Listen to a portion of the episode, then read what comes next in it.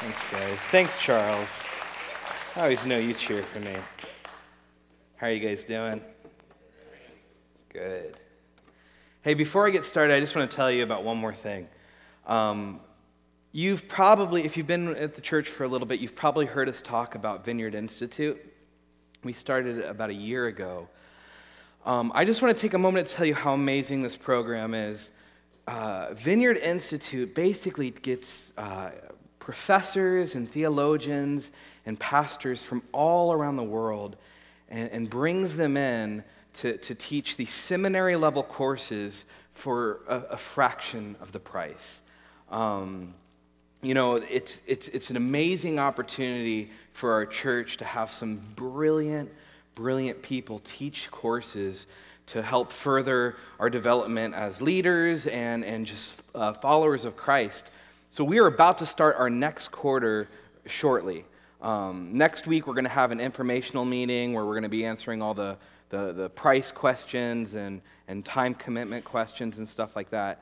Um, but if you are interested in developing your understanding about the Bible and Christianity and, and really growing your faith, I highly encourage you to get, get involved with Vineyard Institute. Um, we have a sign up out in the, on the info counter. If you just want to sign your name and, and your email address, I'll send you some information. If you want to show up next week to the, to the info meetings, it's going to be after the Saturday night service and at 11 o'clock in between the two Sunday services. So, yeah, I don't have time to go super in depth about what it is, but please, if, if that kind of grabs your heart a little bit, um, do some investigating in it. I, I, think it's an amazing program. So, well, um, to, to, start off, I, I want to tell you guys a, story um, when I was a kid, I think I was 10 years old, my best friend was my, my cousin Justin, and we were, we were little troublemakers. But I, rem- I remember one time Justin came over to my house, and he had brought a package of Pop Tarts. And I, I, I haven't had Pop Tarts in a long time, but at the, back then they used to come in packages of two. Do they still? Okay. So there, there was two of them. And I thought, this is perfect. There's one for you and one for me. And so I said, Justin, can I have the, your, your extra Pop Tart. And, and as, as a loving cousin, he said, No, that's, this is my Pop Tart. Um, and so, you know, I begged and I, you know, was just like, Come on, man, I'd give you mine and blah, blah, blah. And he just continued and continued to refuse. Um, so I had this brilliant idea. I said, Look, if you give me your second Pop Tart, I will give you my Ken Griffey Jr. rookie card. Now, at the time, the Ken Griffey Jr. rookie card was worth about $30. Um, so it was, it was a really bad deal at the time. Um, but I had a secret. I had no intention of giving him the Ken Griffey Jr. rookie card. But he, he obliged and he, get, he gave me the Pop Tart and I ate it. And, and then uh, later on, when he went to go collect uh, his side of, of our bargain, I was like, What are you? No, I'm not giving you that baseball card. You're crazy. Um, and it just started to escalate, and our parents got involved. And my parents said, you know, JT, you gotta, you gotta be, your word is important. And you made a commitment, you gotta give him the baseball card. And so I did. And, and today that baseball card is worth hundreds of dollars. And I always remember back about when I, I traded, you know, hundreds of, I, I basically paid a, uh, like hundreds of dollars for a Pop Tart. Um, and so we're actually going to be talking about a story this morning that's actually pretty similar to that. And we're going to uh, be looking at some truths that the Lord has for us in that story. Um, but just to recap, we've been going through this patriarch series, which is kind of a, a series that's looking at the fathers of our faith. We're looking at Abraham, Isaac, and Jacob predominantly, and then, and then some, some other side characters in that. Um, but if you remember, Abraham was, was called by God. God came to Abraham and basically said, You know what, Abraham? You are going to be a father to an, a, a nation that's going to bless the whole world. And I'm going to bless you um, in, in so many ways, but you are going to bless the world. And it was this amazing promise that he gave to him. But there was one problem Abraham and his wife Sarah uh, couldn't have children. And so you imagine Abraham's name, Abram at the time, meant father, and he must have been very embarrassed that his name was father and he, and he couldn't have children. And then God actually made it a little worse. He said, I'm changing your name, Abram. And Abram was like, Great, finally. and he said, I'm going to make your name father of many. And he was like, oh no, that's worse. But so, so Abraham and Sarah finally, they finally were able to have a kid. They had Isaac. They were about 100 years old. And they finally had Isaac, and he was, he was the child that they, they were promised. And, uh, and we, we talked about Isaac growing up. And last week, remember, we talked about how Isaac um, met his wife, Rebecca. And that's where we kind of left off. And to, to, to catch you up to where we are now, um, Abraham and Sarah end up passing away, and Isaac, he doesn't do a whole lot, but he and, and Rebecca have the same problem that Abraham and Sarah have. They can't have children. And so they try for about 20 years, and finally they get pregnant. And they end up getting pregnant with twins. And it's a very uh, tumultuous, very uh, intense pregnancy. It, it said that they were like they were fighting in her womb um, because she, she, she was pregnant with twins. And, and the Lord actually spoke over them and said, You actually have two nations inside of your womb. You have two nations inside of your womb, and they're always going to be at odds. There's always going to be conflict between them. And actually, the youngest son is going to rule over the oldest son. And there's some debate within the theological community of whether or not that was a promise from God or it was a warning from God. But either way, it was true that they were always going to be at odds. So they end up having these two sons uh, Esau, the oldest one, and Jacob, who was the youngest one. And it was true, right? Right from the birth, it said that Jacob was grabbing onto Esau's, Esau's foot, his heel. So they were, from the time they were in the womb, they were at odds with one another. So we're going to be looking at a story uh, as they have grown up a little bit. But if you want to open up your Bibles to Genesis chapter 25. And um, let me just pray and invite the Lord, and we'll, we'll, we'll get, into the, get into the text. Lord, I just invite you here this morning. Let me thank you for just a, a wonderful time of worship. We thank you for your presence. We thank you for your word. Lord, we, we pray that you speak to us this morning. And I, I just pray that I can clearly communicate the, the message that you've put on my heart. In your name, amen. So we're going to start in, in, in chapter 25, verse 27.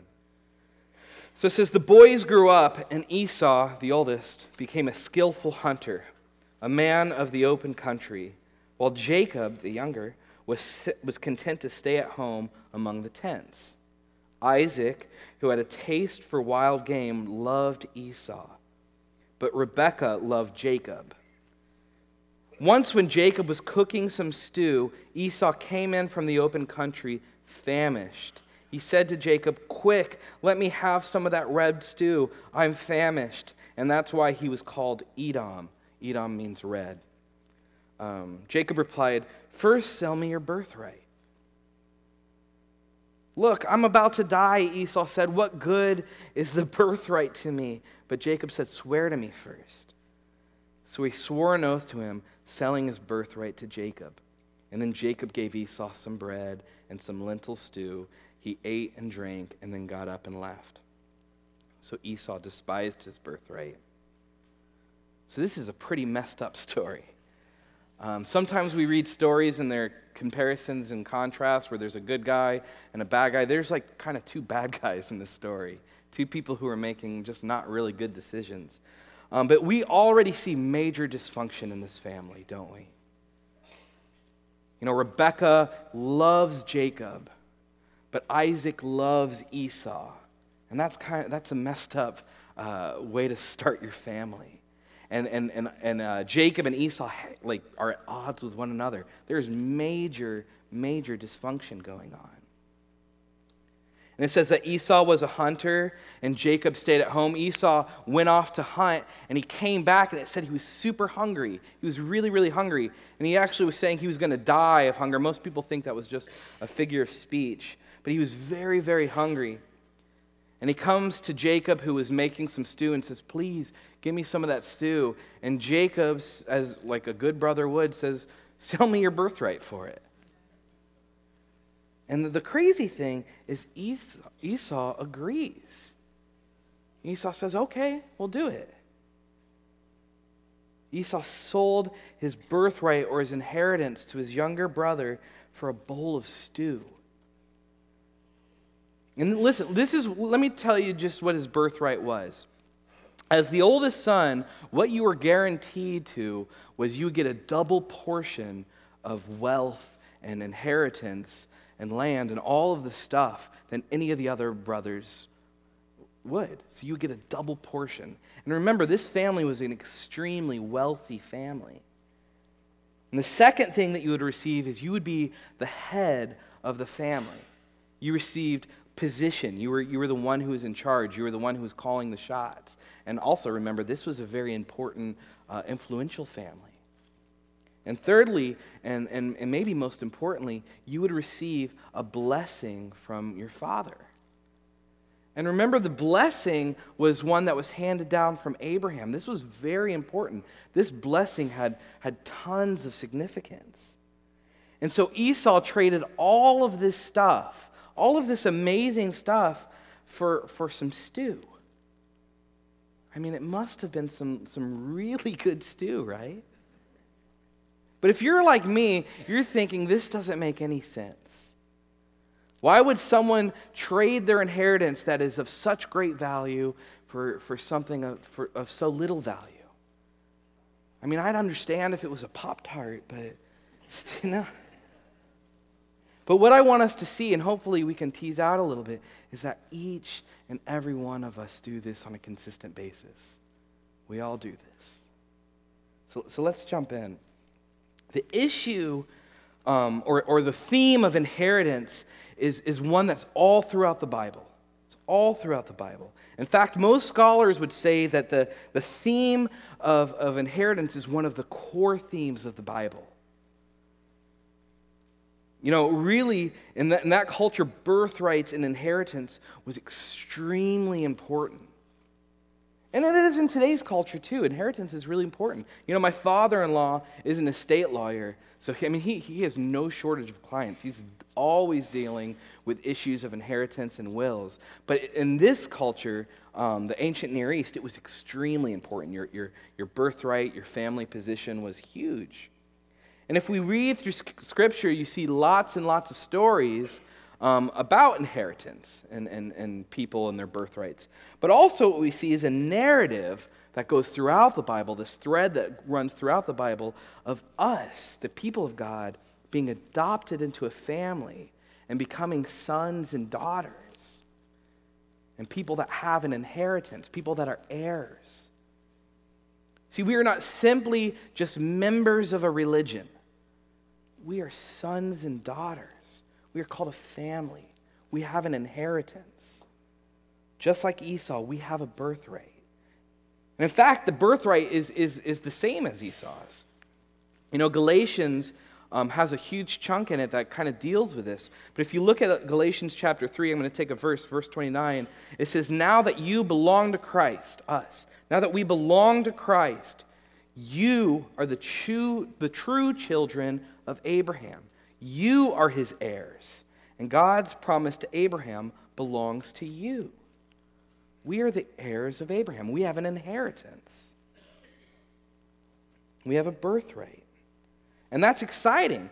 Um, you know, we have an inheritance that rightfully belongs to us. We're going to talk about what that inheritance is in a moment. But there's something we need to be aware of. Like I said earlier, just like Esau, we are giving away our birthright we give away our birthright. We are giving away what the Lord has promised us for much, much less. And if you don't believe me, look at 1 Corinthians chapter 6 verse 9. Look what it says. It says, "Don't you realize that those who do wrong will not inherit the kingdom of God?" Those who do wrong will not inherit the kingdom of God. When we do wrong, we are essentially giving away our inheritance. When we, when we, when, when we do wrong, we're giving it away. The Bible makes it really clear over and over again, not in just this verse, but all over the Bible. It says that the Lord has an inheritance for us, but when we disobey Him, we lose our inheritance. We are trading in our inheritance, just like Esau traded in his birthright for stew. You know, one thing I often hear about Christianity, and, and it's something that I say too, is that, you know, Christianity is more than just a set of rules. It's more than just a religion, it's a relationship, right? Most of us have heard that, that Christianity is a relationship. And, and, and, and when we think of a relationship, we typically think of Jesus as our buddy, as our friend. And that is, that is true, that he is our friend. But one of our, our primary relationships with Jesus is that he is our Lord. Jesus is our Lord. And what that means, if someone is your Lord, it means that they are your boss. And he is calling us to be obedient. This is what we mean when we say Jesus is Lord. We're saying, You call the shots. We say, Nothing in my life is off limits. Not my time, uh, my money, not my behavior, not my attitudes, not my sexuality. There is nothing that's off limits to you, God. You, you have free reign to, to, to, to say whatever you want, and I will follow you. But if we're honest, all of us would say that occasionally we're disobedient. Actually, if we're honest, we would say we're disobedient quite a bit. And the Bible, do you know what the, the Bible refers to this as? Who knows? Sin. Sin. This is sin. When we are disobedient, it is sin. And I know sin is a it's a dirty word. It's a word that we don't like to talk about. But Jesus and, and the Bible seems to talk about it a lot. So I think that, that we should as well. You know, the actual translation of the Greek word sin is an archery term, and it actually means to miss the mark. So if you think about it that way, what sin is, is if God is right here, if his purposes and what he's calling us to do is right here, sin is missing it. Sin is, is, is, is doing something other than that. Sin is missing the mark. And the Bible uh, makes it really clear that we all sin. We all miss the mark. Over and over again, it tells us that. And, and just before I go on, let me just say this to put you at ease. This is not a fire and brimstone, doom and gloom message. It's really not. So, so stick with me. Um, but let, so let's talk a little bit about what our inheritance is. What is our inheritance? Now, I really think we can barely scratch the surface of our inheritance. You know, we can barely just touch the, the surface level of the um, amazing inheritance that we have. You know, the promises and blessings that, that God promises us in the Bible is overwhelming. I encourage you, l- look through the Bible at all the blessings that, we, that, that God promises us. It's amazing, it's overwhelming. And, you know, I'm going to go through three major ones that kind of like are the overarching themes. And the first thing that we get as our inheritance is a big one. The first thing that we get is we get Him. We get relationship with God. This is huge. You know, the Bible says that we have been separated from God, that our sin separated us from God. It says that we are enemies of God. But now, because of what Jesus did on the cross, it says that we, that we are in relationship with Him. We are, in, we are family, that our relationship with God has been restored. I love how Paul says it in Romans. He says in chapter 5, he says, So now we can rejoice in our wonderful uh, new relationship with God because our Lord Jesus Christ made, has made us friends of God. We are now friends of God. That means He speaks to us, He guides us, He loves us, He grows us, He rescues us, He empowers us, and, and He's with us. He is with us. That's amazing. I loved last week when Michael was saying, you know, in the midst of the, our, our chaotic lives, in the midst of just when everything is crumbling, and, and we look to God and we just want Him to rescue us, most of the time, what we really, really need, like deep down, is not for Him to come and rescue us. What we really need is a, is a deeper realization that He is with us because He is. The first thing that we get is that we get God. So, moving on, the second thing that we get the second thing that the Bible says that we inherit um, is the kingdom of God. we inherit the kingdom. You know, we talk about the kingdom of God a lot in this church. It's, and it's really because um, that's what Jesus talked about the most, was the kingdom of God. He was constantly saying, the kingdom of God is here, the kingdom of God is coming, the kingdom of God, the kingdom of God. And, it's, and I believe it's the, it's the theme of the whole Bible, is the kingdom of God. And the kingdom of God is the rule and the reign of God. It's God's good purposes that, that, that, that He has for us. And we get to be a part of it. We inherit the kingdom of God. Matthew 25, 34 says, Come, you blessed of my Father, inherit the kingdom prepared for you from the foundation of the world. We inherit the kingdom. And we often think of the kingdom of God as heaven, right? We think of the kingdom of God as heaven. And it is. It is heaven. But that's the beauty of it. It's heaven breaking into this world that we live in today. It's heaven breaking into earth right now. And that's why we get to see healings. That's why we, we see addictions being, being broken. And that's why we see marriages that are falling apart being restored. It's the kingdom of God. And we get to be a part of that. We need to realize that part of our inheritance is that we get to be a part of that.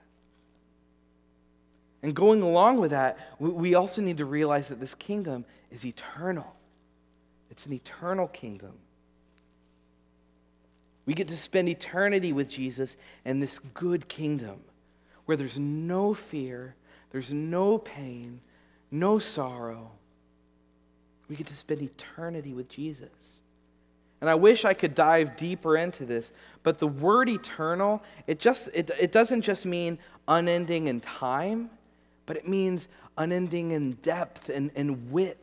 It is, it is, let me put it this way it is bigger and more wonderful than you can even imagine. Think of the best thing in the world. Think about the thing in this world, or the person, or the place, or the whatever that brings you the most joy, the most peace. Think about the thing that makes you the most happy.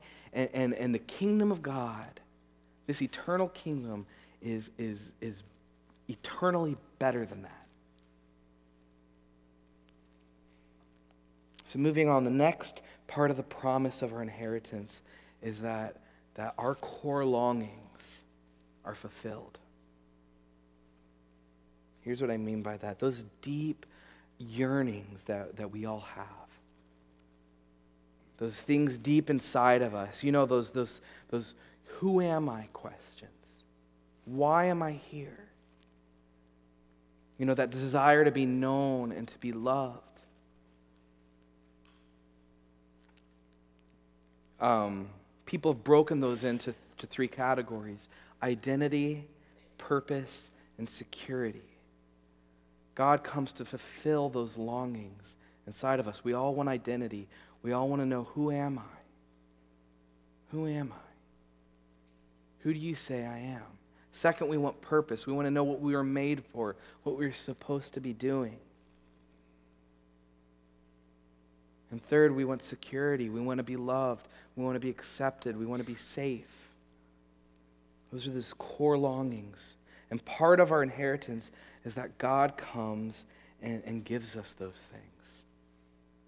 That's, it's, it's amazing. Look at, I mean, look at throughout the Bible, but Jeremiah chapter 29, verse 11, God is speaking to the prophet Jeremiah, and he says, For I know the plans I have for you, declares the Lord plans to prosper you and not to harm you, plans to give you hope and a future. Essentially, what he's saying to Jeremiah is, I know who you are.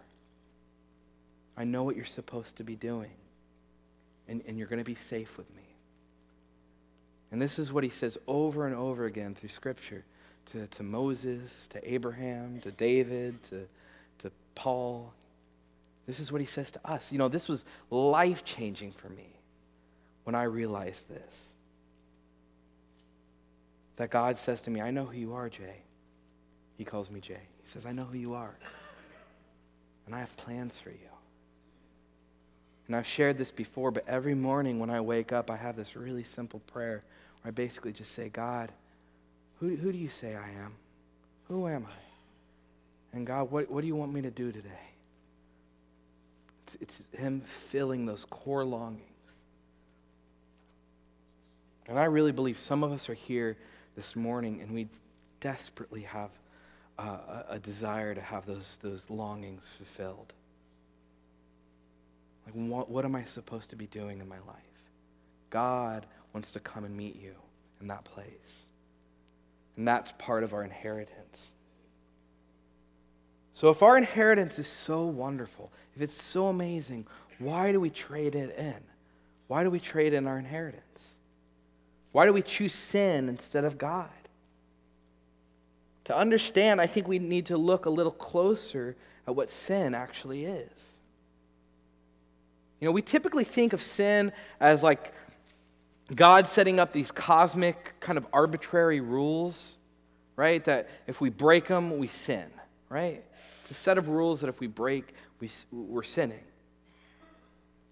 But really, I think the deep issue of sin is this it's we're trying to fill those core longings that we have uh, someplace other than God. You know, we may choose sex, we may choose drugs, and we may, may choose selfish ambition or, or anything really, but sin is trying to fill these, these longings in our heart somewhere else besides God. St. Augustine puts it this way He says, Sin is looking for the right thing in the wrong place. I like that. Sin is looking for the right thing in the wrong place. You know, we're looking uh, to sex to fill some longing in our heart, to make us feel connected. Those longings, that, that desire to feel connected is, is of God, but we're looking in the wrong place. You know, we want purpose, we want significance. So, so we lie and we, we steal and we cheat to get ahead because we want significance. And there's, God put that desire in our heart to, to want to have significance, to want to have purpose. But we're looking in the wrong place. You know, or, or the desire for justice. When someone wrongs us, we want justice, so we hold on to that and we develop unforgiveness and bitterness. There's nothing wrong with a desire for justice. That is a longing in our heart, but we are looking in the wrong place for it. Sin is looking for good things identity, purpose, security, and looking for them in the wrong place. And here's the truth we may be looking in really good places, but we're not looking to God. But we may be looking in really good places like, like family, or, or career, or our spouse, or, or, or, or even our ministry to give us identity, security, and purpose. But none of those things None of those things are able to give it to us. You know, it may work for a little bit.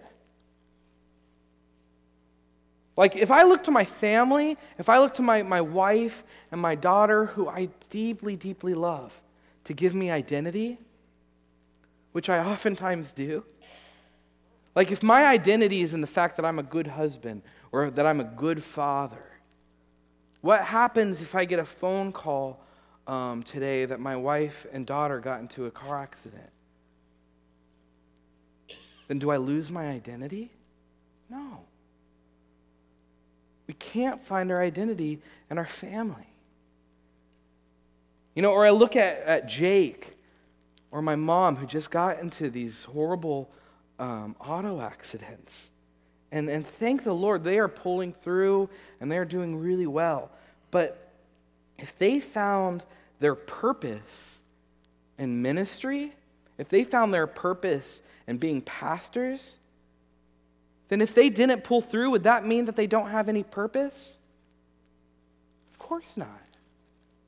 When we look to these things of this earth, even if they're wonderful things to give us identity, security, and purpose, they're always going to let us down. That's why God says you can only find them in me.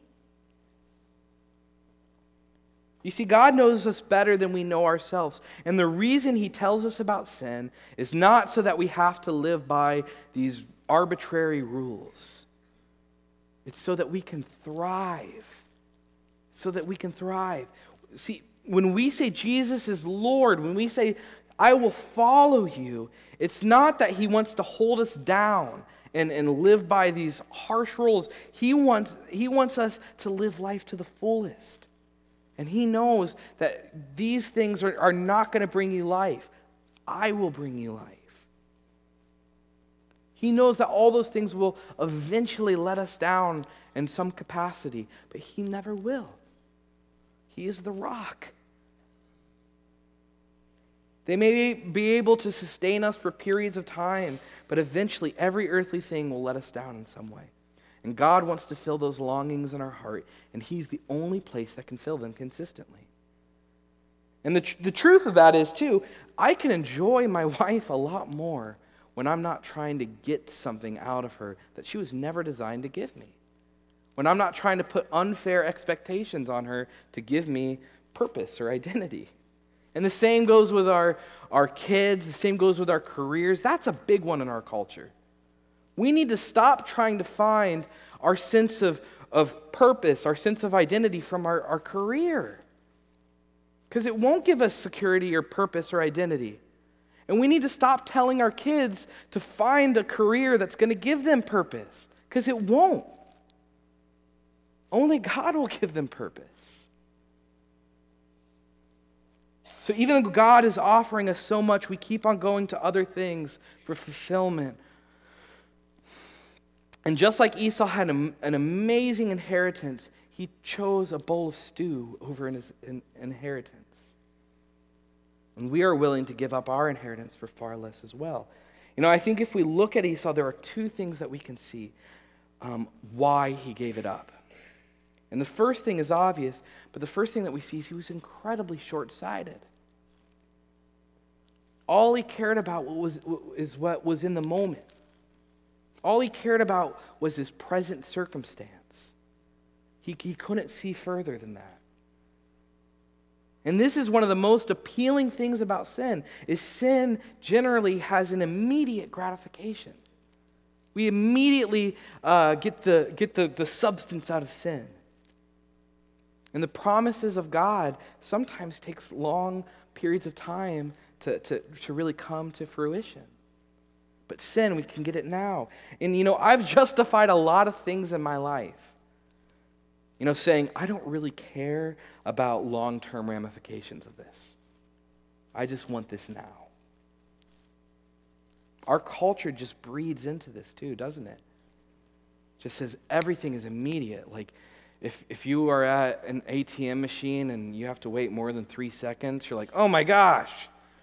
Or if your Wi Fi is a little slow, we're like, this is the worst day of my life.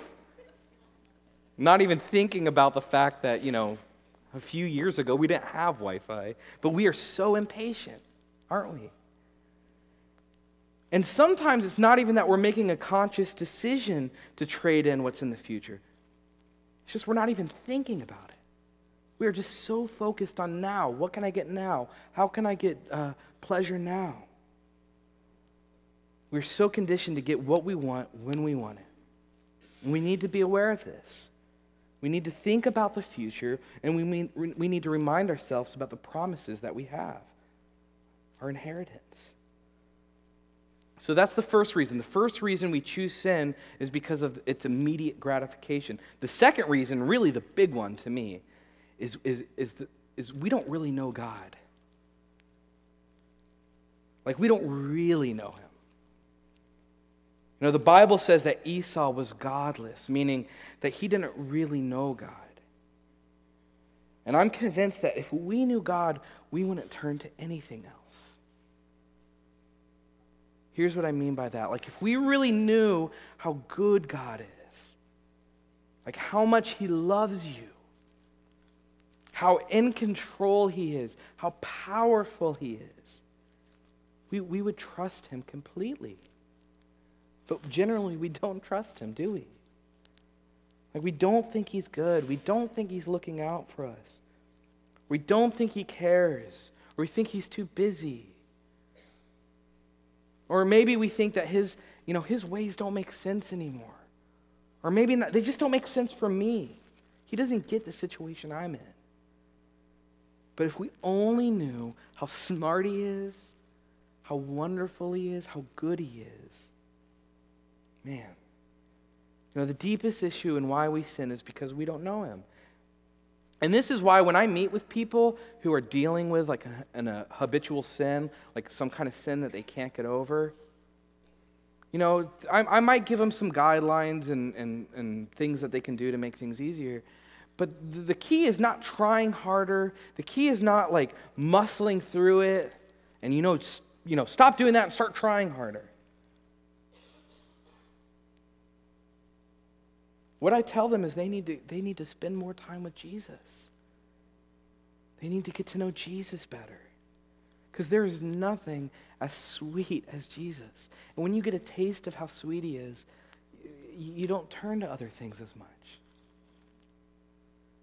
I promise obedience comes out of getting to know him better. I promise you that. It's all throughout Scripture. This is, and this is why we do church. This is why we gather here and sing the songs we do about his great love and, and, and his power. And, and, and this is why we, we, we you know, have sermons talking about who God is, so we can be reminded of how good he is, and how strong he is, and how powerful and how faithful he is. And this is why it's so important to read our Bibles. Not because it's a rule that we need to read our Bibles, because it reminds us of his faithfulness, of his character. It tells us more about him. But ultimately, this is why in this church we stress so much about getting into the presence of God. We talk about the power of his Holy Spirit. And, and you know, the best way to, to get to know God is to spend time with him. Know, if I want to invest in my relationship with my wife, I don't read her diary. I might learn a little bit about her. And I'll probably learn that she doesn't like me reading her diary. but if I want to invest in my relationship with my wife, what do I do? I spend time with her. I talk with her. I listen to her. I ask her questions. I spend time with her. And that's what God wants us to do. Because the truth is, is we are in a battle, guys. There's a battle happening right now. And we have an enemy that's constantly lying to us about who God is and about who we are and about where we need to go to, to meet the longings in our heart. I mean, when I really sit down, when we really sit down and think about Esau, we think about why he chose the stew over in his hair, over the inheritance, do you really think the stew was that good? Or do you think he was believing a lie? That his inheritance didn't matter? Or that he wasn't going to ever really get it anyways? Or whatever it was. He was believing a lie. And we need to realize when we are believing these lies, when we are saying, I'm going to forsake what God has for me for this, we're believing a lie. We need to say, I am being deceived. We need to remind ourselves that. Maybe we're being lied to by Satan. Maybe we're being lied to by culture, or maybe we're being lied to by our flesh. But nonetheless, we're being lied to, and we're believing it. Our inheritance is so much more amazing than anything else that we, we choose to turn to. I like how C.S. Lewis says it. He says, It would seem that our Lord finds our desires not too strong, but too weak. We are half hearted creatures fooling around with drink and sex and ambition when infinite joy is offered us. Like an ignorant child who wants to go on making mud pies in a slum because he cannot imagine what is meant by the offer at a holiday at sea. We are far too easily pleased. We're so willing to, to give up this amazing inheritance for, for, for so little.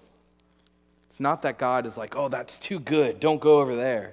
It's like, no, that's so weak. I have so much more for you. So let, so let me wrap up with this. You know, we see that uh, Esau, you know, he lost his, this great inheritance that he had. And that if we sin, which we all have, we lose our inheritance. And that's a bummer, right? So a lot of us are sitting here thinking, you know, I'm just like Esau. I've lost this great promise that the Lord has for me. You feel really discouraged. But let me tell you another story about a guy and his inheritance in the Bible. You know, Jesus told this story to, to some of his followers, and it was a story about a father and his sons. And one of his sons comes to the father and says, Dad, I want my inheritance. I want it now. Give it to me now. And the father obliges, he gives him the inheritance. And the son goes off and he you know, he starts spending it on all kinds of things. And he ends up blowing it all. He ends up losing his entire inheritance. And this was a wealthy family, and he lost everything. And it gets to the point where he's so devastated, he's so discouraged, he's so hopeless that he ends up living in, in a pigsty and eating with the pigs. And if, which sounds horrible to us, but if you were back in Jewish culture at that time, it was even worse. And he was so hopeless. And he, he gets this idea and he thinks, you know, I know I can never become a son again. I know I blew it too big. But maybe I can go back and, and, and become a slave or a servant to my father. So he turns around and starts heading home. And he gets, he gets close, and his father sees him. His father runs out to meet him He grabs him close. He holds him close. And He says, No, you can't come back and be my servant. You can come back and be my son. You are my child. You are my beloved. Welcome back to the family. And in fact, you know what? We are going to throw the biggest celebration for you. We're going to get our best wine. We're going to grab the best food, and we're going to celebrate that my beloved son has returned. So, how do we reclaim our inheritance? All we have to do is we have to do what that son did. We just need to turn back towards, towards our Father. Because our Father will, will welcome us back, He will embrace us. And His riches and His wealth is, is, is, is infinite. So we may have blown our inheritance we, we regularly blow our inheritance, but you know what? Our Father says, I have more where that came from. I have, I have, I have so much more for you. See, Esau blew his inheritance and it was done. It was gone. It was no more. But if we lose our inheritance, God says, I got plenty more where that came from. Let's come on back. It's infinite, guys. That's the beauty of the gospel, that there's nothing that we can do to, that, that will lose what God has for us. God has the kingdom of God for us, God has Him for us, and we can't lose that. It's a promise. This doesn't mean there's not consequences to our sins. There are consequences to, you know, sometimes we have to live with the effects of our sin, and we have to deal with the consequences. And it doesn't mean that God is going to give us everything we've ever wanted either. And it also doesn't mean that we don't need to be obedient. We need to be obedient. God is calling us to obedience. It just means when we blow it, when we miss the mark, you know, whether it's just barely, whether it's one of those small little ones where we don't think anyone noticed, or it's one of those big ones where it's, you know, completely affected our lives and the lives around us. He welcomes us back into the family as his sons and daughters, as, as heirs. And he says, Here, your inheritance, I have more for you. Let me, let me end with this quote by Henri Nouwen. He, he was talking about the prodigal son, and, and this is the conclusion that he came, came to. He says, Yet over and over again I have left home I have fled the hands of blessing and run off to faraway places to search for love. This is the great tragedy of my life and of the lives of so many I meet on my journey. Somehow I have become deaf to the voice that calls me the beloved, and I've left the only place where I can hear that voice. And I've gone off to, desper- desperately hoping that I would find it somewhere else, to find what I can no longer find at home. I have left it and I keep on leaving it. But the Father is always looking for me with outstretched arms to receive me back and to whisper again in my ear, You are my beloved. On you my favor rests. Don't we stand?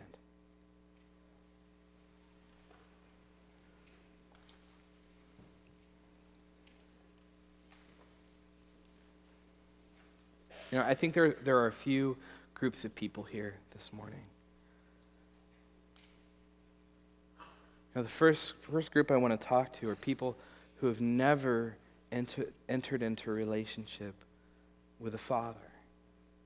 You've never given your life over to the Lord.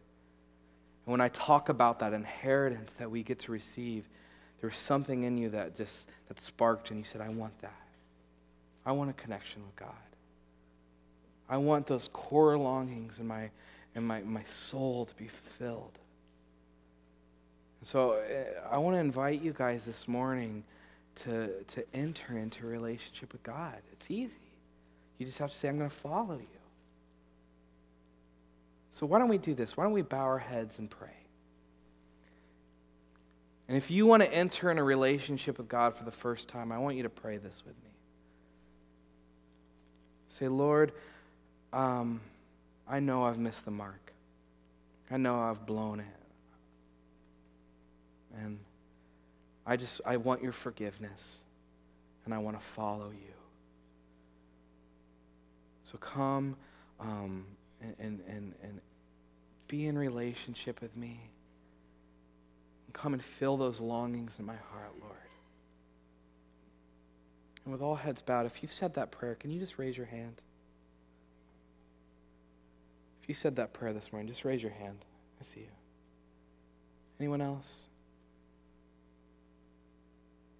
Bless you guys. Don't you raise your heads? So, for our, remaining time, I want to give us an opportunity. All of us, if we're honest, would say that we have been looking to fill those core longings somewhere else in our life. And for some of us, it's because we're believing lies that maybe our parents told us that you are this and you are that. And we've just lived under this, this label of, of something that's not from God. And God wants to come and heal us of those labels. And for other of us, we, we, we've seen that you've turned to your career to give you purpose or security, or, or you're so focused on, on money and ambition. And for others, we, we're so focused on our family, and we're looking to our family to give us something that, that they were never designed to give us. And probably for all, us, all of us, it's, it's, it's somewhere. We're doing it somewhere. And what I want to do is get, invite you guys to come up to the, to, to the front and just repent of it and turn away from it and say, okay, I'm done with that. I'm, I'm going back to you, Jesus. So we're going to sing one more song, but I want to invite you guys up to just um, come and receive prayer. And also, if there's any, if you need prayer for anything, if you need prayer for healing, uh, if you need direction in your life, whatever it is, come up and get prayer. Uh, we'd love to pray for you. So why don't you start making your way up to the front? Don't be shy. When the music fades, all is stripped away and I simply come. Let's be courageous, guys. Let's let's be honest with where we are. Let's come to the Longing front. just to bring something that's of worth that will bless your heart. I'll bring you more than a song, for a song in itself. It's not what you have required. We need some people to just come pray. Just lay a hand on their shoulders. You search much deeper within through the way things appear. You're looking into my heart.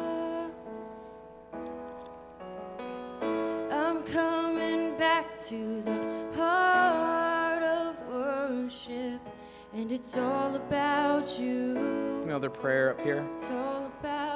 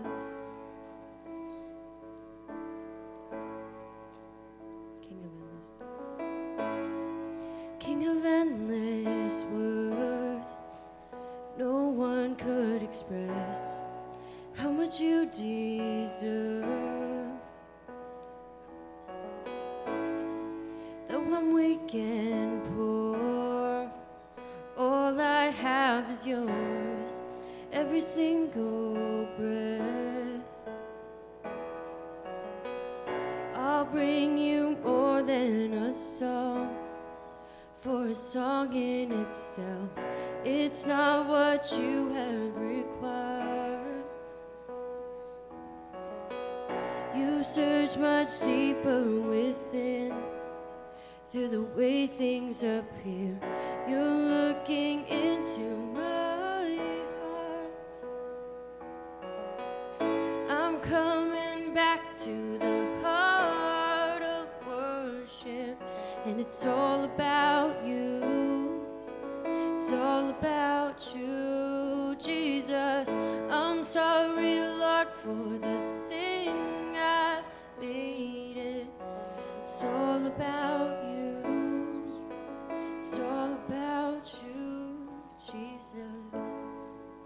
And so, Lord, we just come before your throne right now.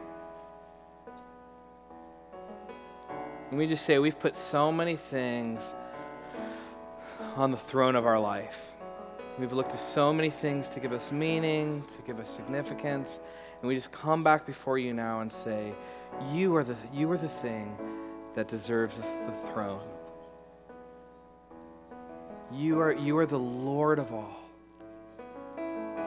Praise you, Jesus. And Lord, we, we just repent of, of trading our inheritance for, for, for such insignificant things.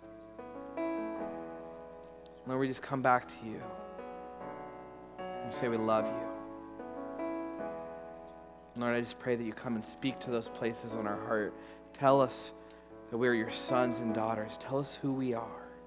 Show us our purpose, what you have for us. We say we love you, Jesus. Amen. Well, as you guys leave, I just want to encourage you to, to sign up for the Equipped class and for the creative community and for the Vineyard Institute um, to get more, information about it. But most of all, I just want to challenge you guys uh, to just get involved with the children's ministry. Uh, there's been almost nothing that's been as significant in my life than volunteering with the kids. So, bless you guys. Have a wonderful week.